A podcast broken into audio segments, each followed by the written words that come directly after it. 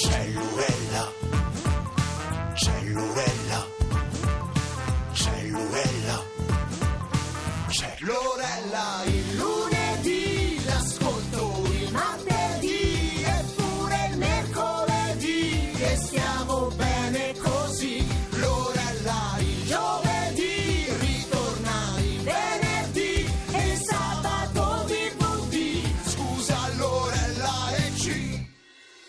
Cellurella. E certo che ci sono, sono qui, sono qui e comincio questa puntata del giovedì pomeriggio 17.41. Comincio subito con una domanda, eh, ve la butto lì. Si può cambiare per amore? È giusto o sbagliato cambiare eh, o cercare di cambiare la persona che amiamo? Quali sono i limiti e i giusti compromessi? Insomma, questi sono i quesiti che in qualche modo saranno al centro del nostro programma di oggi. Scriveteci subito, come sempre, per intervenire alla diretta, per dire la vostra. Ricordate che il numero di telefono è 335 699 2949 per mandare un sms oppure una mail a citofonaricuccarini chiocciolarai.it naturalmente avremo anche il nostro spazio sanremese ve l'avevo detto che ogni giorno avremo una nostra rubrica. Oggi ci concentreremo sulle canzoni e gli artisti che hanno cambiato il festival e ne parleremo con l'enciclopedia della musica Dario Salvatori che sta per arrivare e poi nel finale ci verrà a trovare il regista premio Oscar Giuseppe Tornatore. Insomma una puntata anche oggi molto ricca. Allora subito via con i vostri messaggi, scriveteci e non dimenticate di segnalare le vostre generazioni. Anzi, a questo proposito facciamo un ripasso. Cominciamo sempre a ritroso. Siete stati giovani negli anni 40-50? Grazie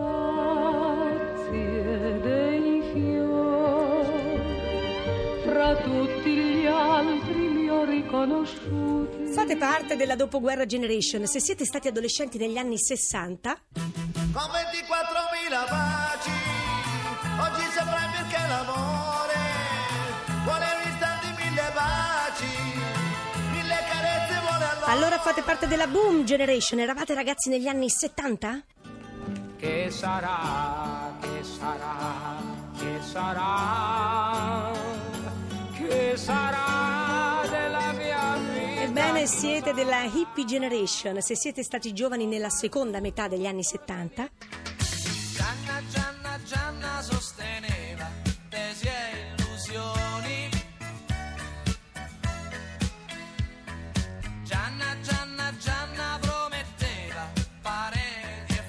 fate parte della Disco Music Generation e con il nostro primo ospite oggi invece parleremo delle canzoni che hanno sconvolto il Festival di Sanremo.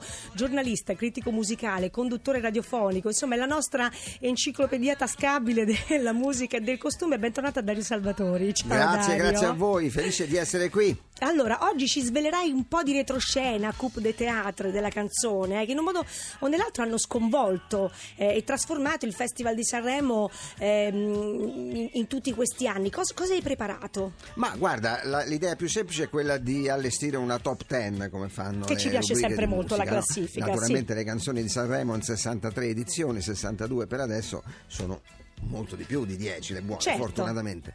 Però io credo che eh, 10 è possibile costruire quel filo narrativo a cui tu facevi Beh, i riferimento. più sì. significativi, diciamo. Sì. Allora, vogliamo partire naturalmente sempre dalla decima posizione, Certo, dal basso. certo. Chi c'è? Chi troviamo? Ma guarda, io direi almeno tu nell'universo. Brano che ovviamente tutti conoscono. Meraviglioso. Un brano di Mia Martini, Festival di Sanremo 1989, ma soprattutto eh, un pezzo di Bruno Lauzi e Maurizio Fabrizio. Sapete quei pezzi che stanno molto nei cassetti, poi ritornano, poi riescono? Questa è la storia di mm, E almeno tu l'universo. Devo dire una cosa che mi colpì molto. Io ero lì quell'anno al festival e durante le prove. Voi sapete bene questo dramma di Mia Martini che per Sì. tutta la vita ha avuto questa calunnia di portare sfortuna, eccetera, eccetera. Beh, lei alle prove tornava dopo dieci anni, alle prove si rompe il nastro. All'epoca c'era ancora il nastro. E tutti che in platea gli addetti ai lavori che sogghignavano, ridevano è così. Poi riparte e cade una, una lampada dal palcoscenico. Lei riparte per la terza volta. Io veramente credo anche altri abbiamo pregato per lei perché se succedeva un terzo incidente lei era fritta per tutto il resto della vita. Fortunatamente andò bene e cantò questa È una meravigliosa canzone veramente sempre tanto tanto emozionante. Ascoltiamone un pezzo.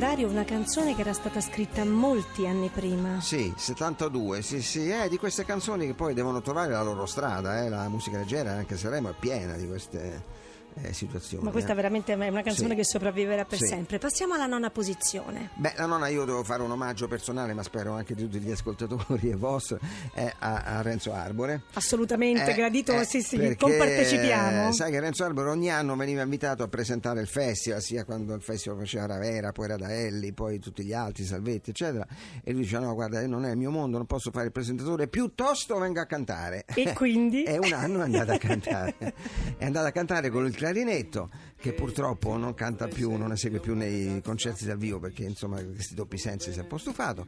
E, e lì ci fu un giallo alla presentazione, alla, a- alla premiazione finale perché la Goggi si impappinò, per cui aveva sul palco Marcella, Ramazzotti e Renzo Arbore, doveva dire uno, due, tre e lei disse allora eh, Marcella è seconda, invece la terza. Eh, Allora Renzo Arbore da presentatore gli rubò la scena e disse allora il festival ha vinto Ramazzotti, io sono arrivato secondo. eh, eh, Non mi quindi- ricordavo di eh, questa- di questo eh, episodio. Sì, sì, con grande modestia. Dici io sono un vecchio dello spettacolo e Ramazzotti è un giovane, cantava adesso tu e quindi è andata bene. Proprio sentiamone un piccolo pezzo. Lei non è un artista e con la musica non prova alcun diletto. Il clarinetto si butta un. E passiamo subito all'ottava posizione. Beh, l'ottava posizione mi fa venire in mente qualche volta le cantonate che possono prendere i miei colleghi, insomma i giornalisti, i critici e la commissione di Sanremo, di cui molte volte ho fatto parte. I Mattia Bazzara, anche se vittoriosi, pluri Mhm. Quante volte eh, sono stati, sì. In sala stampa come apparivano Mattia Bazzà c'erano eh, le battute, l'ironia, perché esponenti di un genere secondo loro trapassato. No? Ecco, nell'83 loro fregarono tutti gli addetti ai lavori, fecero questo brano con un pizzico d'elettronica, due sintetizzatori, questa voce così... Un eh, gusto retro del altissima, pezzo. gusto retro e, e- e fece boom e, e- quindi allora vinsero il premio della critica quindi Beh, veramente- incredibile, eh, è proprio sì, da, da- da non sì. credere. Vacanze romane.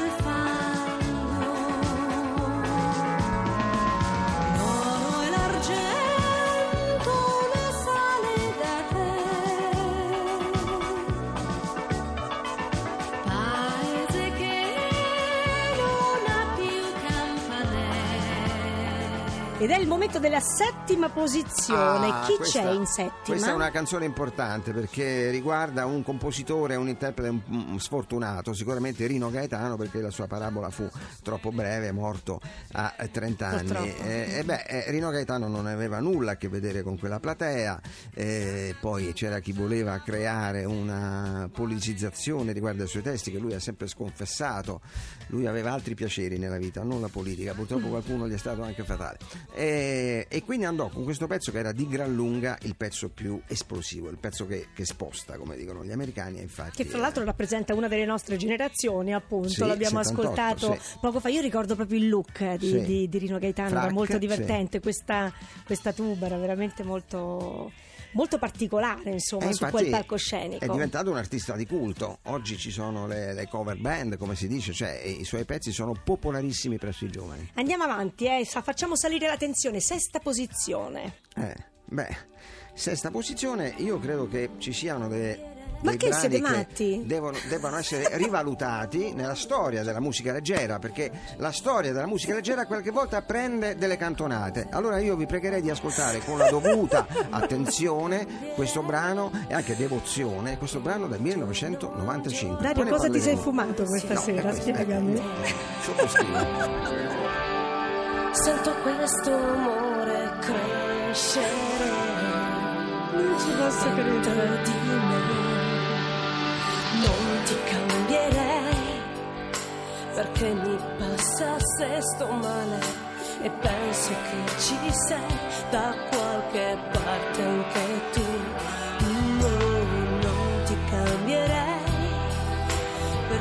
Dai, questa è finta, saltiamola, scusatemi, No, non beh, è in vabbè, classifica, questa dai. è, eh, diciamo, veramente le- ha, le- ha sconvolto, sì, ha sconvolto, potrebbe aver È sconvolto. l'esaltazione, anche un po' l'esasperazione dell'amore giovanile con tutti anche Ti ringrazio molto per il giovanile, tu- avevo già una Eh, trentina d'anni, però è meraviglioso Però questo. devo dire questo, che tu ehm, arrivasti decima in quel festival davanti a Toto Beh, era Cotugno, un'edizione Gigliola. Cinquetti, Patti Bravo, No, ma Massimo c'era, Ranieri, c'era te, Fiorello, c'era Fiorello, Eh, certo. c'era Gianni Morandi, è stata Sì. un'edizione, devo dire, molto molto forte. Quinta posizione, andiamo avanti, ma avete fatto sto scherzetto, vai. Beh, quinta posizione è- è- riguarda un altro di questi brani che veramente spostano il Festival di Sanremo perché mh, arriva un Lucio Dalla con il baschetto, con la barba, che stiamo già ascoltando, si era presentato cinque anni fa e non aveva avuto un grande successo, però arriva con una squisita canzone d'autore che per Festival di Sanremo cambia addirittura titolo e eh, diventa Perché aveva un altro 4 titolo, marzo. vero, Gesù canzone? Bambino. La RAI non accettò questo titolo, per la verità neanche discografici, e, e però ebbe quando c'è la scrittura musicale inutile, e il poi, sì, titolo... sì. eh, Ascoltiamone un assaggio.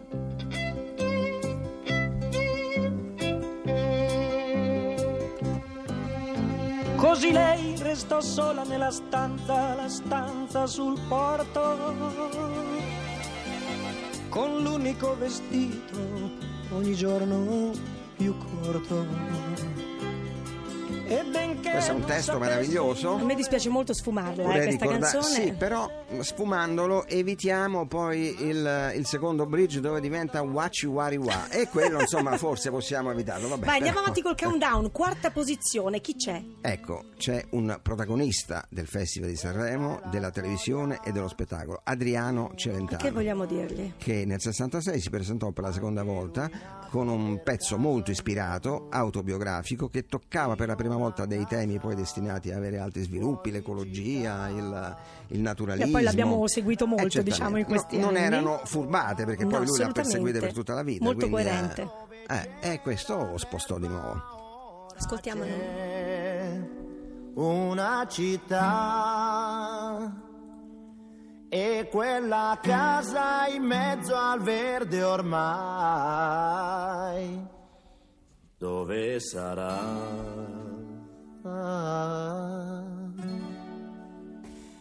questo ragazzo della Eh, questa bisognerebbe sentirsela tutta, eh, ma ci Sì. vorrebbero due, due puntate insieme. Senti, stiamo avvicinandoci verso il podio. Terza posizione, Sì. cominciamo con questa medaglia di bronzo. Sì, beh, una canzone che secondo me è storia della musica leggera italiana, soprattutto dal punto di vista autorale, e citiamo gli autori, è Giorgio Calabrese e Carlo Alberto Rossi, vale a dire un grandissimo autore, paroliere, un musicista. E se domani, con questa particolarità di, di- di- di usare un testo che non ti aspetti, no? Eh, a Sanremo partì male perché venne affidata a mm, Fausto Cigliano e a Jim Pitney, cantante americano, perché quell'anno per la prima volta nel Mm. C'era la 64 collaborazione arrivavano i con cantanti gli stranieri. in gara oggi ospiti pagati, all'epoca in gara non pagati. E comunque, eh, e vabbè, e la cantarono come potevano. Poi arrivò Mina che ci consegnò questa E esecuzione. ancora, e ancora che è devo quella- dire che la sua doc, versione sì. proprio è quella più bella. non mi darà